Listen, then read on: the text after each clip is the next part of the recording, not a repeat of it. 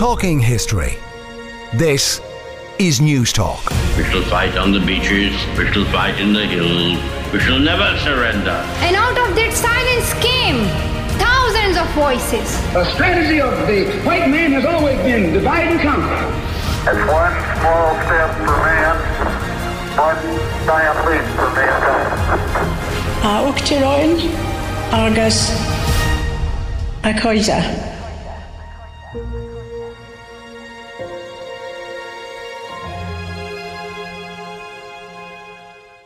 Good evening and welcome. We're talking history on News Talk 106 to 108 with me, Patrick Geoghegan. In tonight's show, the myth of the modern surgeon. Death, murder, and politics in Ireland in the 19th century through the eyes of the Irish coroner. And to end the show, we look at Hitler's attempted coup in 1923 and the forgotten crisis of that year. You can email us your thoughts and views to talkinghistory at newstalk.com, and we'd love to hear from you. Last week, we looked at the history of Bank of Ireland on this, the 240th anniversary of its founding, with a special focus on the beautifully preserved House of Lords chamber in its College Green, Dublin location. And if you want to listen back to this or to any of our older shows, just go to the Newstalk app powered by Go Loud, our website newstalk.com, or wherever you download your podcasts. We begin tonight's show with the myth of the modern surgeon. Brilliant, volatile, and invariably male, the surgeon stereotype is a widespread and instantly recognisable part of Western culture.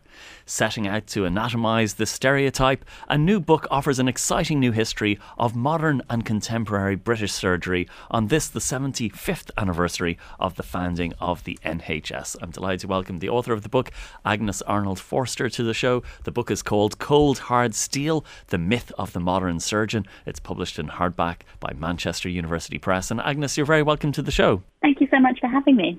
Can we begin then with this myth of the modern surgeon? What exactly is it? Is it this idea of a, a white male authoritarian figure who, as you show, is often portrayed as being quite angry? Yeah, absolutely. It's kind of the classic macho. I don't know if everyone today is still familiar with the Sir Lancelot Spratt figure from Doctor in the House, which is a really popular series of books and, and films from the 50s and 60s. Um, but it's kind of the quintessential paternalistic, granite jawed, very, you know, as I say, kind of male, often yelling at his juniors, um, often very not not particularly interested in explaining to his patients what he's doing, but just saying, "I know what's best for you, and I'm going to do it anyway." Um, so it should kind of be resonant with lots of people, even if it's not um, something people think about all the time. And and I also suppose one of the most important things is that the stereotypical surgeon doesn't tend to have a huge amount of emotional investment in his patients. You know, he's emotionally detached, distant, dispassionate, that kind of thing.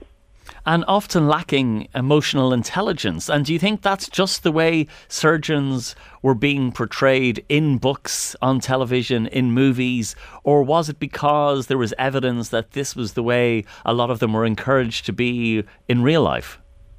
I think it's a bit of a mix. I definitely think that most of that impression comes from how surgery is portrayed in the media and, and outwardly. Um, because when you look at what surgeons were writing for each other in the 1950s, just after the foundation of the NHS, they're actually much more subtle and complicated about what kind of emotions they think surgeons should possess or perform. Um, and so there's a lot more nuance and um, sensitivity in the way that surgeons think that each other should behave. Um, but there is also obviously this idea that in order to operate, you need a certain degree of emotional detachment because you're cutting through flesh etc.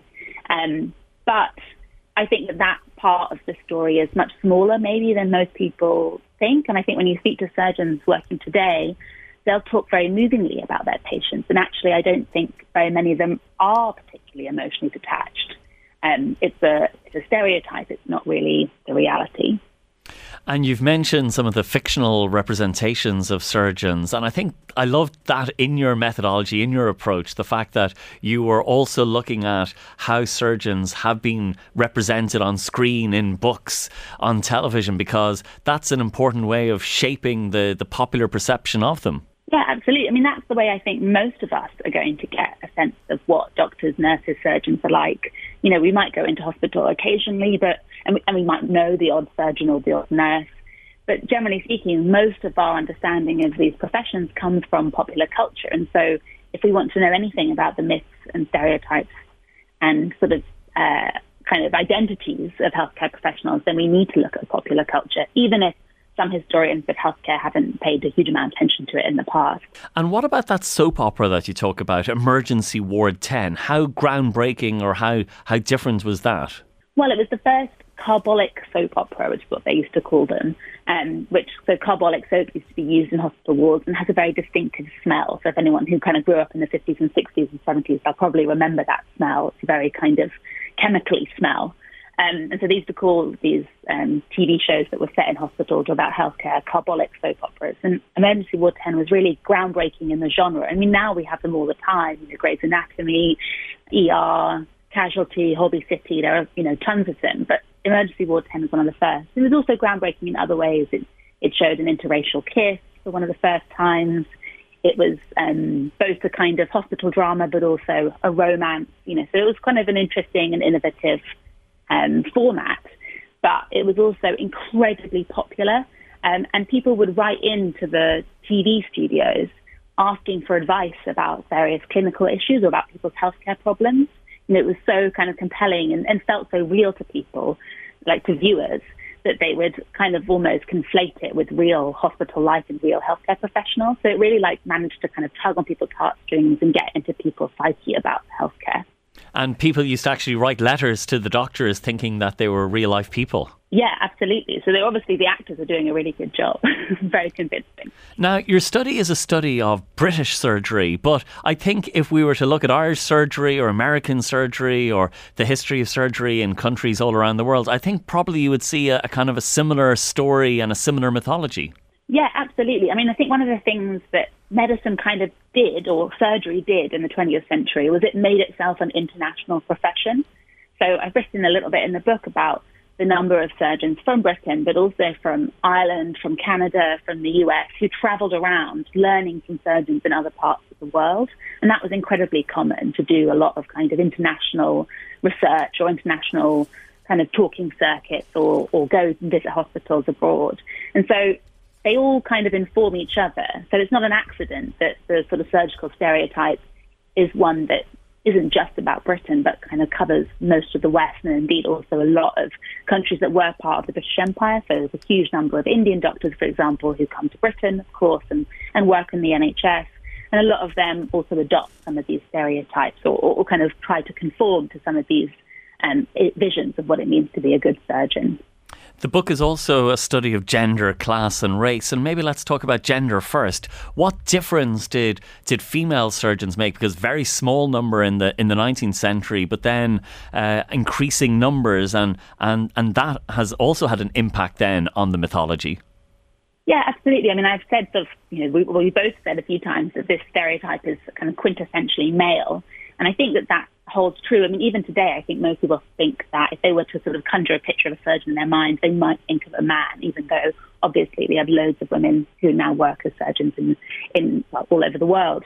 Um, and I think that they did shape the profession. But I think one of the arguments I tried to make in the book is that perhaps they didn't um, weren't allowed to shape it enough that there are, it's still incredibly difficult to be a woman in surgery. The, the way that surgery functions, the way that you have to work if you are a surgeon working in Britain today, and indeed lots of parts of the world, and um, you know, incredibly long hours, um, very little time for caring responsibilities. You have to kind of have a full time attitude, or, or often have to have a full time attitude to your work in order to be able to succeed you know, the sort of structures in place make it very difficult for women to enter the profession and progress in the profession. Um, and I think also that there's there are subtler cultural problems. You know, there's very much still an old boys club in surgery where, you know, the kind of culture, the sort of socializing happens often in places that historically have been harder for women to access. I write a bit about how uh, surgeons in the 70s and 80s would spend a lot of time grouse hunting or at the golf course. And obviously, women can do those things, um, but traditionally haven't been so included in those spaces. Um, and so there's a kind of both structural um, technical things that make it difficult for women to participate in the profession, and also cultural, more subtle things that make it harder for women to succeed. And are women portrayed differently then in the fictional representations in the movies and in the television programs and in the books? Yeah, absolutely. I mean, it is subtle. So there are lots of female surgeons in. So one of the things I write a lot about in the book and, and elsewhere is um, romance fiction from the 50s and 60s. So Mills and Boon novels, um, and they had these books called Doctor Nurse romances, which were all about, I mean, as it sounds like, doctors and nurses and often surgeons. Um, and there were lots of female surgeons in these novels um, who were incredibly skilled, technically proficient, you know, respectable characters.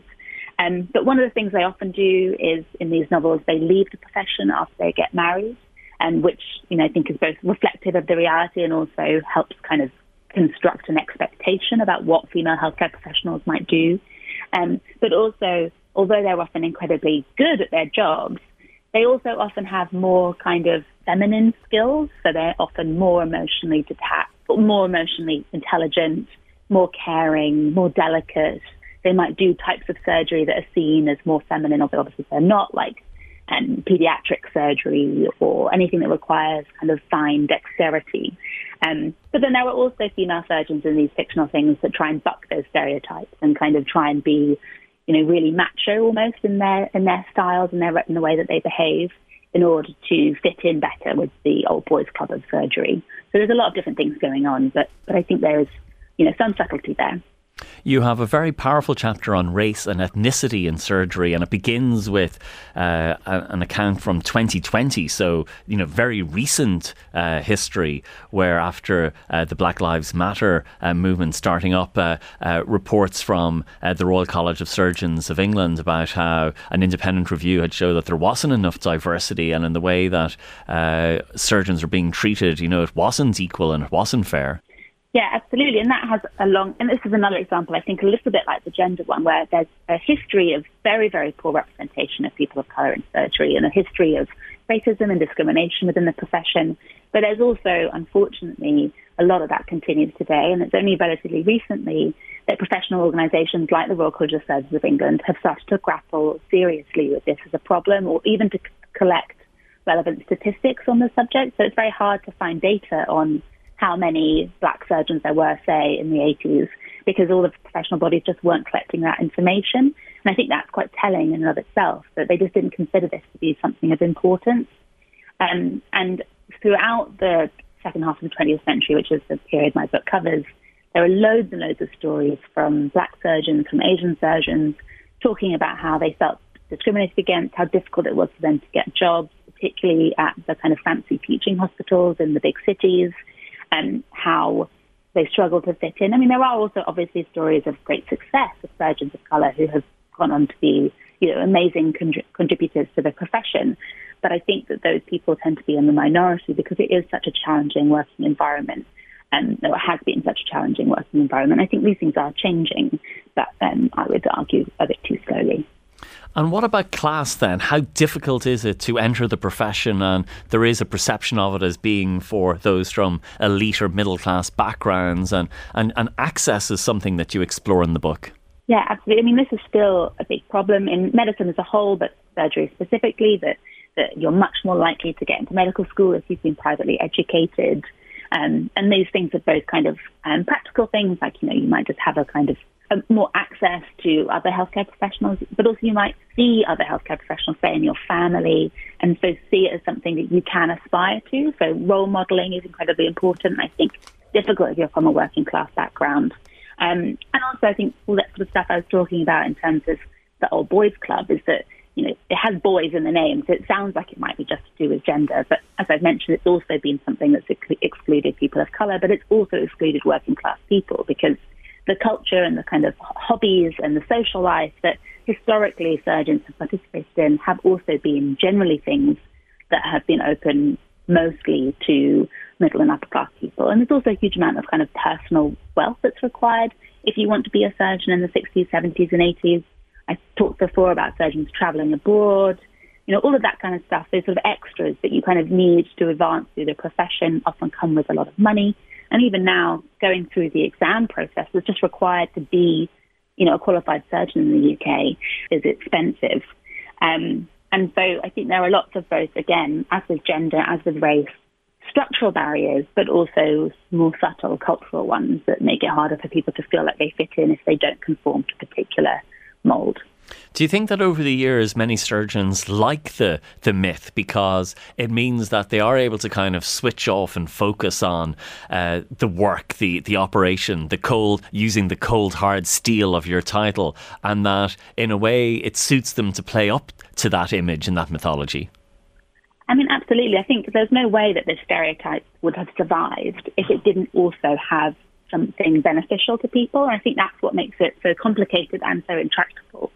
That there are elements of the stereotype. So there are all these bad things about, all things that we might see as bad, like paternalism, emotional disinterest, or kind of being gruff or harsh, um, being authoritarian, all these sorts of things.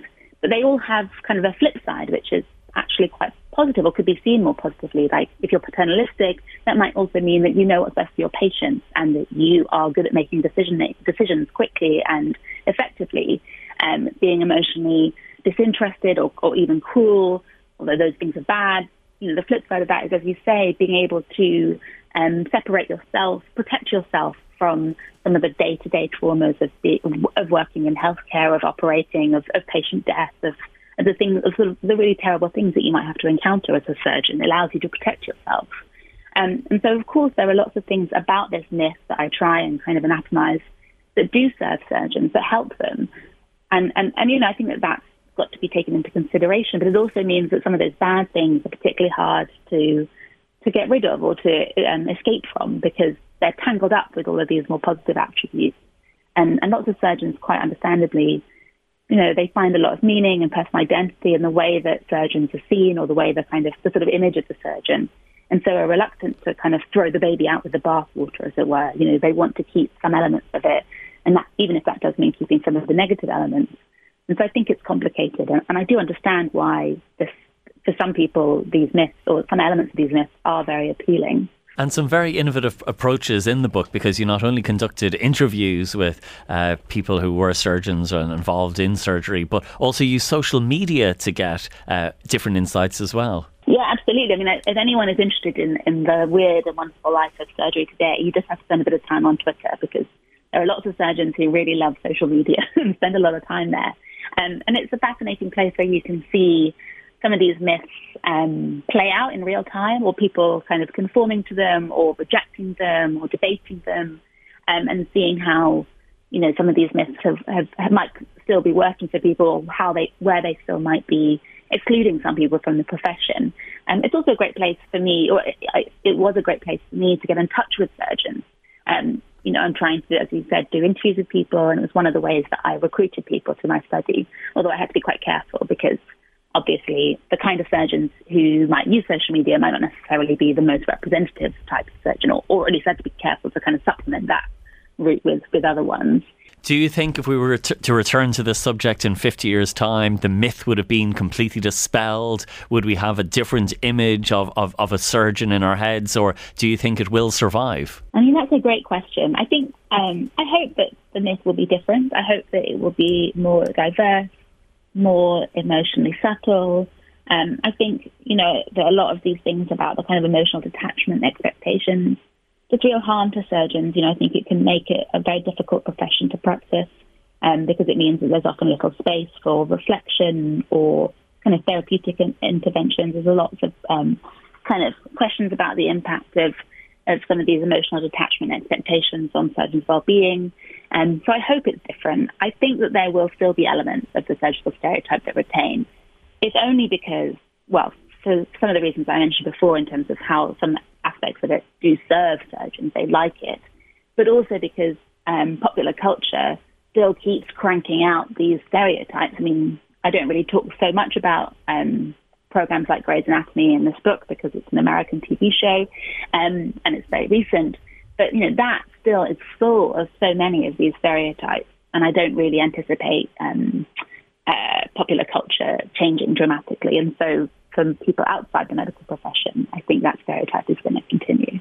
Well, it's a brilliant new book. It's called Cold Hard Steel The Myth of the Modern Surgeon, published in hardback by Manchester University Press. The author is Agnes Arnold Forster. And Agnes, thanks so much for joining us tonight. Thank you so much for having me. We'll be back with more Talking History on News Talk right after this. Well, welcome back to Talking History. Coroners who conducted inquests into sudden and suspicious deaths in 19th century Ireland were viewed with disdain and disrespect in a society that was highly politicised and deeply divided.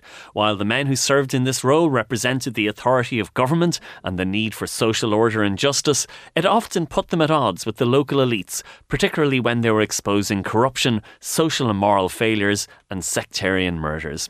A new book on one Irish coroner in County Monaghan shows how his inquest exposed abuses of power and authority during a time when the county's political life was controlled by a landowning conservative elite. And they helped reveal to the public the injustice and corruption at the heart of society. The book is called the Irish Coroner, Death, Murder and Politics in County Monaghan, 1846 to 1878. It's published in hardback by Four Courts Press, and I'm delighted to welcome the author, Michelle McGoff McCann, to the show tonight. Michelle, you're very welcome. Thank you very much for having me. Can you tell us about this in this uh, this coroner then, William Charles Waddell? Who was he, and why were you so excited to find all of his records? Yeah, well, so Waddell's this great representative of other men that are serving as coroners during the 19th century. Um, he's an industrious merchant, he's a landowner, a gentleman, and he works as a land agent for his wealthy uncle, who's a Dublin businessman uh, called Charles Hopes. Um, and he's, he's also comes from a lineage of Scottish Presbyterians and landed in Ulster. So he's, he's representative because coroners at that time weren't just a coroner. It wasn't you were just a medical doctor or lawyer, which is is often misunderstood. Is they were these were men that wanted to raise their social profile in 19th century society, and they often did many things, just like Waddell.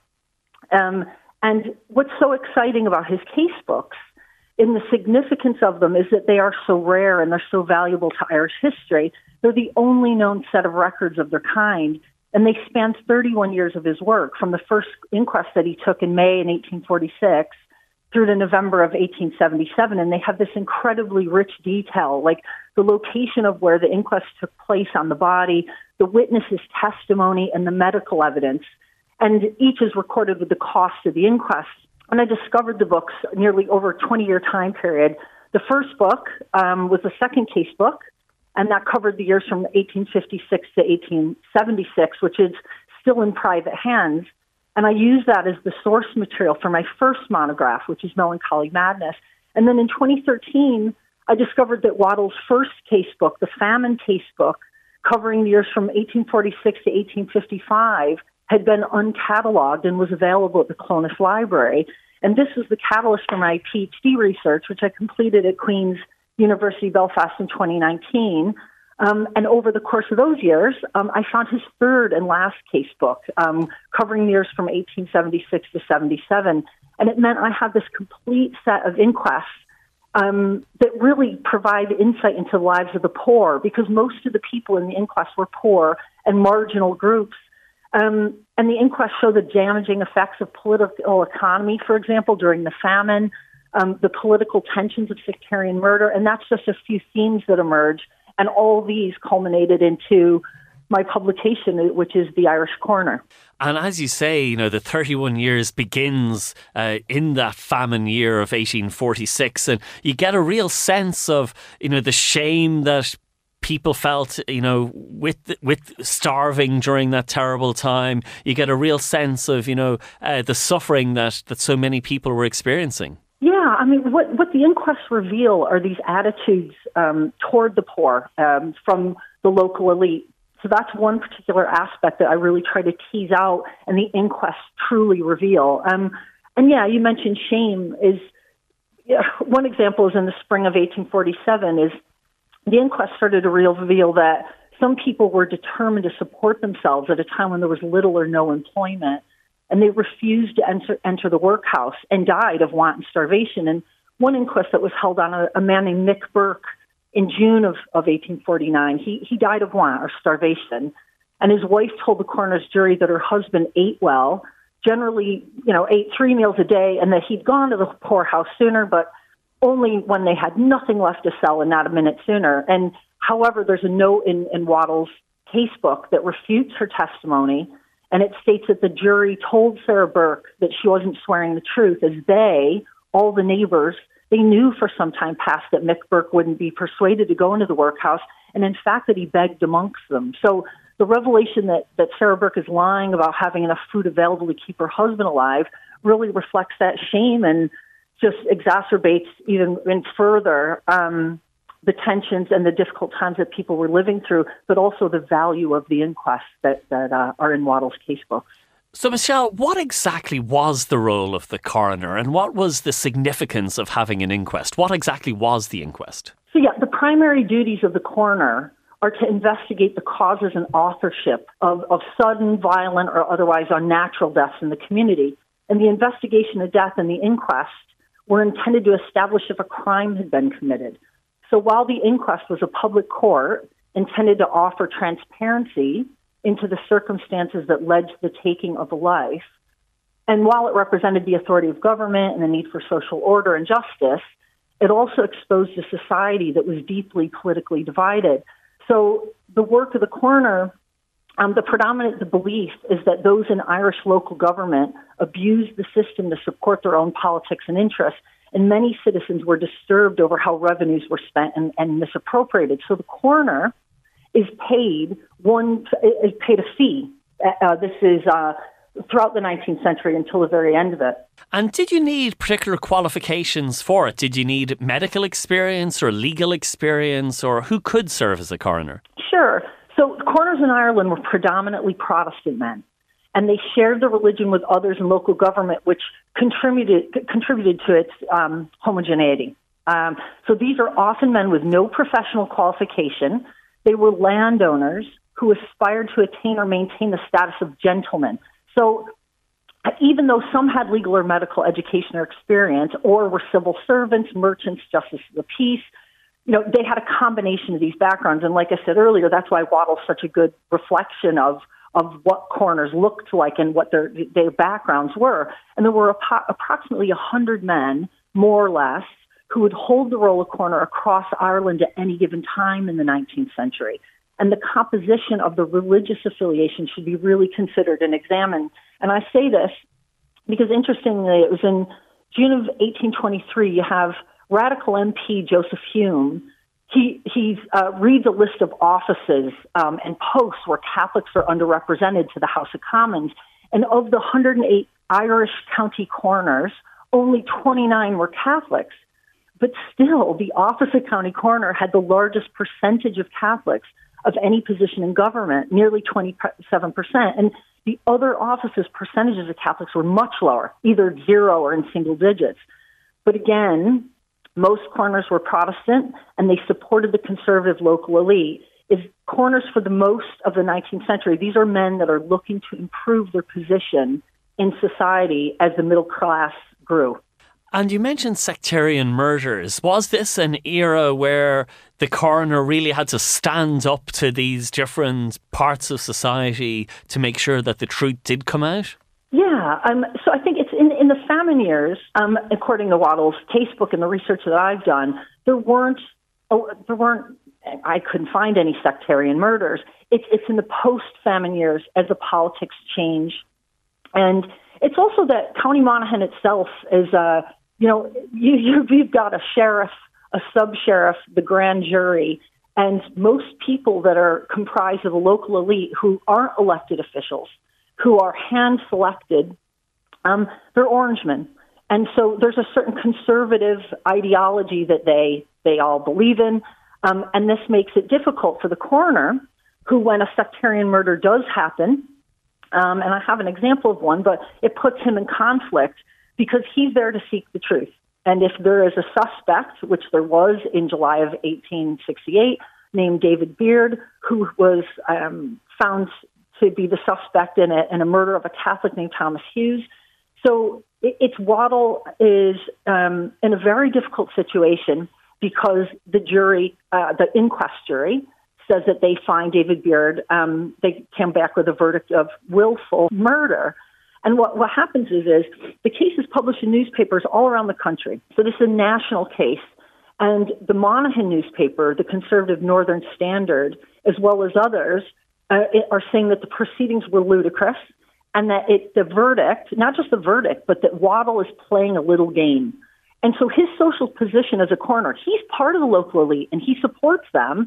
Um, but this isn't going to supersede him being a Presbyterian with a background of conservative and liberal politics. And the case really highlights his precarious situation as a local official that dare he disagree with the values of the local Protestant conservative elite, it put him at risk.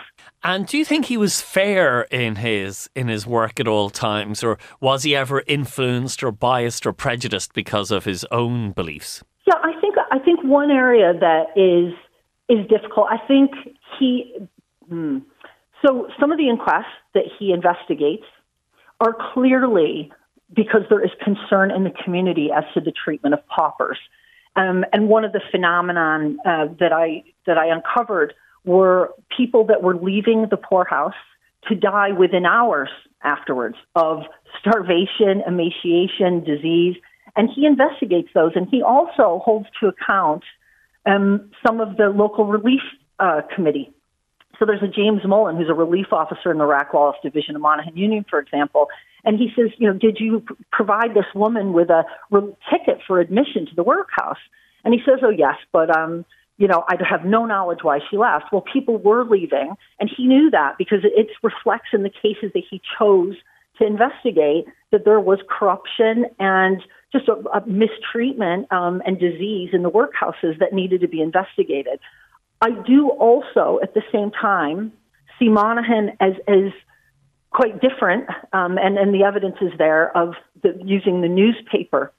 And there's is the Northern Standard is the newspaper in Monaghan, um, and at that time as well. And you can see other corners in the country, in Mayo, in Galway, and in Cork, using the newspaper to expose the, the famine crisis and about what's happening to people and they're dying of starvation.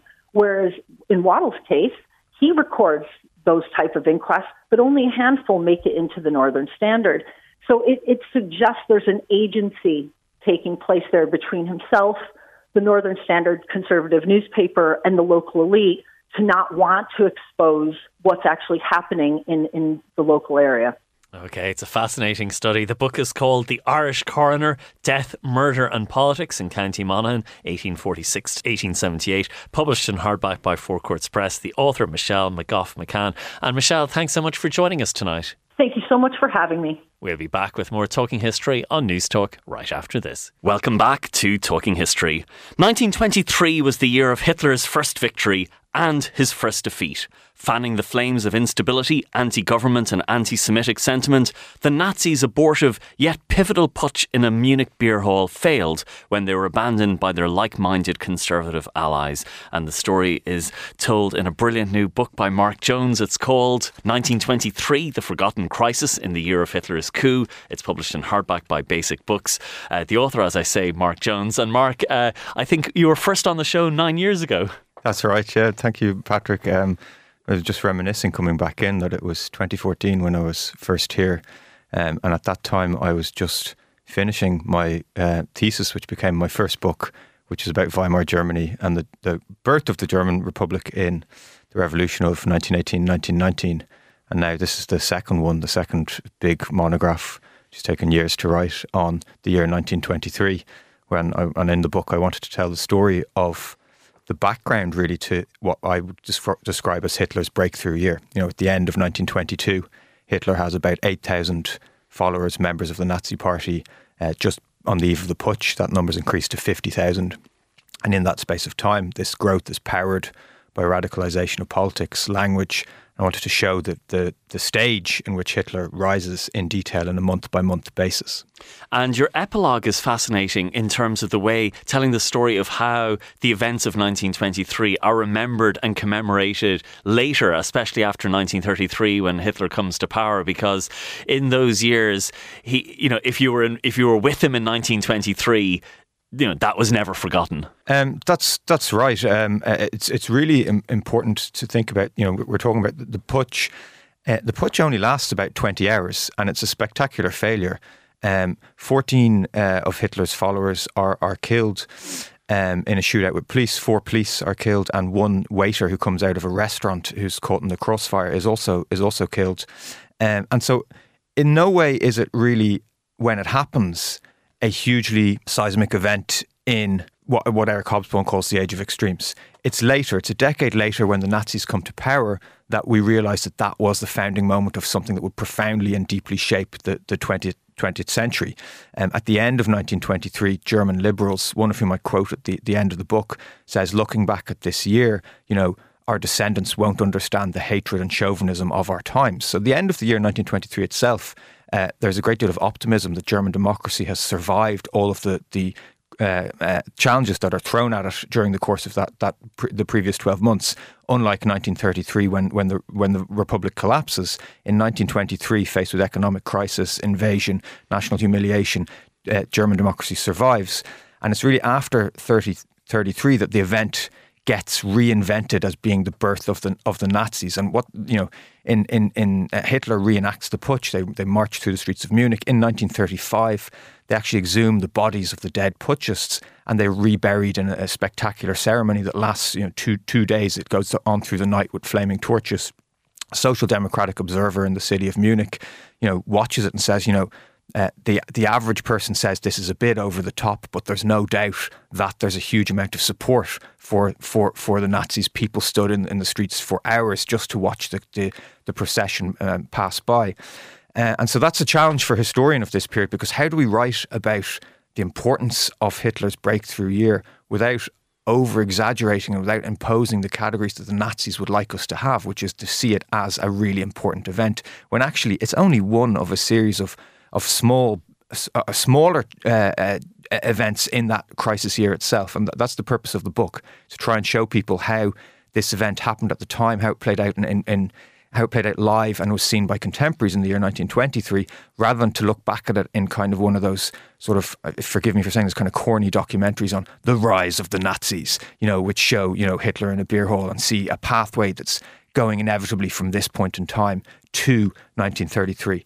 Uh, so I've tried to show that in the book. Having, having said that, it's important to remember that one of the leading putschists beside Hitler, who's actually killed, has a constitutional document in his pocket, which is the constitution that the leaders of the putschists would use if they actually had seized power. And that includes provision for mass murder, includes provision for the execution of any German who helps any Jew who is found uh, uh, breaching the, the, the new anti Semitic laws which the regime will introduce. Okay, so they're very much planning for what later becomes the, the Nazi regime. So it is the year of crisis and all these multiple crises in 1923, but maybe we might start just, just a little bit before that with the assassination of Walter Rathenau uh, in 1922, because again, he's an important figure. The assassination is significant, and then uh, in in post 1933, it's forbidden to commemorate or remember him. That's right. So Rathenau is, is an extraordinary individual. Um, I'm sure a lot of listeners to this program, uh, uh people will know the company AEG. Rathenau's father uh, founded that company. Um, and it brought the electric light bulb to Germany. It brought elect- electric um, technology. And Rathenau then was, you know, the son of an extremely successful father, and he was an extremely successful figure in his own right um, um, a, very um, successful business figure who who left his career in business to take up a position in politics. Uh, first as Minister for Reconstruction in 1921, then as German Foreign Minister. And there are two things about Rathenau that are really important, I think. The first one is in 1921, he tries to solve the problem of reparations, the problem of what will Germany pay to France for and, and Britain for uh, the cost of the First World War, for reconstructing the size of the part of France that's been uh, destroyed by the war, an area of territory the size of the Netherlands. And Rathenau uh, tries to solve that problem through Franco-German cooperation, something called the Wiesbaden uh, Accords, which in another you know, almost, I suppose, in a way of putting it, is uh, they almost become the starting point for what becomes European integration. So, one of the questions for historians of the 20th century as a whole is why is it possible after the horrors of the Second World War that Western European countries can integrate, whereas after the First, it's not possible? And the, the answer to that question involves saying, well, the ideas that lead to European integration uh, in the 1950s are there. Rathenau is one of these people driving those ideas. And that's something I think people need to, to remember about him. The other thing is he is a visionary. He is uh, but he's also Jewish, and he's murdered by uh, a group, a right wing group of um, proto Nazis, we might call them, in the summer of 1922. And I want people to focus on that because the reaction to Rathenau's murder in the summer of 1922 shows the amount of potential support for the democracy in Germany that was there at the time. There's a refounding of the republic. And um, perhaps as many as a million people come out into the streets of Berlin to protest, uh, to mourn Rathenau, but to protest against the actions of his killers. And that shows you that there is a wider range of opinion in Weimar than that just, you know, anti-systematic, uh, leading to, again, the, the rise of the Nazis. There is this this uh, potential groundswelling of pro-republican feeling, and the question for historians is where does it go? And, and that's there in the second half of 1922. And one of the reasons that it gets undermined, and there are never such great pro democratic demonstrations in Weimar Germany again, one of the reasons for that is, are the crisis events of the year 1923. Yeah, let's talk about those crisis events because you have huge hyperinflation, you have uh, which plunges so many into poverty, but you also have Germany, or so you have France and Belgium uh, occupying uh, the economic heartland of Germany. Uh, you have, you know, the issues over reparations. There seems to be all of these, you know, dominoes falling at the same time, and they have huge consequences then for uh, the future of Weimar Germany. So each month the crisis spirals that little bit more, and that's why I think that, that taking an approach to this year, uh, month by month, makes it uh, it makes it easier to untangle those crises for us today, looking back at that at that time. While we remember that if you lived through this, you lived in it as something of a, of a whirlwind, and the starting point is the 11th of January. Uh, because on the 11th of January, the French Prime Minister Raymond Poincaré uh, sends French soldiers into the Ruhr district to occupy the Ruhr to accompany a, a, a group of um, mining experts, and they are there nominally to uh, secure reparations in kind, which France argue that Germany has not been paying. And France's goals radicalized from there to, to being potentially to being um, seizing the Ruhr and making the Ruhr part of, of France, uh, uh, you know, to, to, to uh, annexing the Ruhr, which would have been a sensible strategy for French imperialists at that time. The Ruhr is Germany's heartland; it's an industrial powerhouse. It's a major coal-producing region in Germany, and it, taking it away from Germany would have fundamentally weakened uh, weakened Germany. Remember, the Treaty of Versailles has taken away the eastern coal producing region in Germany, in Silesia, and so taking the Ruhr would have been, uh, you know, would would have would have really fundamentally weakened Germany's economic power at a time when Germany's military power is already gone. Remember, at this time, France's economically not not not strong, but military the strongest power in in Europe. So Poincaré uses a military solution to uh, an economic and political crisis, sending the soldiers in, and Germany cannot respond the way a state usually responds to invasion by uh, fighting back with its army because it doesn't have an army. So it responds by something called passive resistance. Passive resistance puts the workers of the Ruhr on strike, and the German government chooses to print money to pay for the cost of that strike and to pay for the ensuing costs of the campaign of passive resistance. Initially, they think this is going to be something that lasts for weeks. It lasts until late September. And the reason for that is they, they know they have made a bad decision, but they can't pull back from that bad decision because the passions of nationalism mean that, that, to, that to, to declare it a, a failure would be to, to declare bankruptcy in this, in this political battle. France is suffering too as a result of the policy of passive passive resistance, but that is pushing the hyperinflation, the cause of hyperinflation. And that's what makes the summer of 1923 in Germany the summer of zeros. When, uh, you know, if you have dollar income, you're going to have a great time because you can cash in your dollars for billions of marks. Uh, Thomas Mann, the writer, uh, famous writer, Nobel Prize winner, he writes later about how you know he wrote an, an, article, a series of articles for an American magazine, and the dollars that he got from that American publication paid for his son's boarding school fees and allowed him to live. So people like that, people with foreign income, and and then ranging from like Thomas Mann to like businesses with foreign accounts, they're the winners of the hyperinflation. But the majority of people feel like they're losing. And so there's a great deal of anxiety, rivalry, uh, uh, suffering, starvation, food. Farmers won't sell food for worthless currency because if the currency is worth nothing in a few hours, there's no point in selling your goods. You hoard them. And so there's a food supply crisis. And by the summer, it's obvious that this crisis has to end. The then Chancellor Cuno, he wants out of the job. He's tired. He's maneuvering himself out of the position. And Gustav Stresemann Uh, is, is manoeuvring himself to replace him, which happens in August. And on the first cabinet meeting, Stresemann is aware we have to end passive resistance, whatever it costs. Stresemann frames it as a, as a nationalist decision. He says, you know, a real nationalist recognises when you're defeated and doesn't carry on until to make matters worse. But precisely in this point in time, this is where the international sphere comes back into this crisis. The British government intervene with a speech by British Foreign Secretary Lord Curzon, which basically says we're about to switch to supporting Germany. And that means Stresemann can't give up the policy of of continuing to resist, and he can't give up the policy of printing notes for August and September. And when we look at those events in detail, uh, you see how different, in a way, that time was in terms of international politics to today.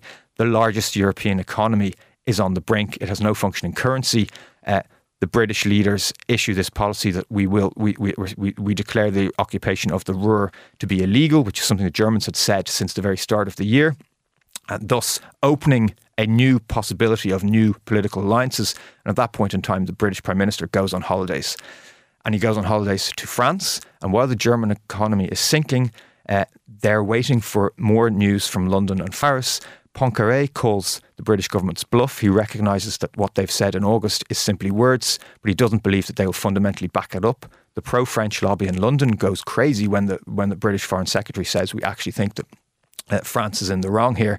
And then on, on his way back from holidays, the British Prime Minister Stanley Baldwin meets with Poincaré in Paris and they declare total unity between Britain and, and, and France. And that's the point then on the 26th of September when Stresemann says, we cannot delay any longer. We must end passive resistance. But a better, better functioning international system at that time, including international organisations that would allow European countries to cooperate, would have let made that brought that decision uh, to bear earlier in, in, in August rather and, and when things are getting worse on a day by day basis, every day counts.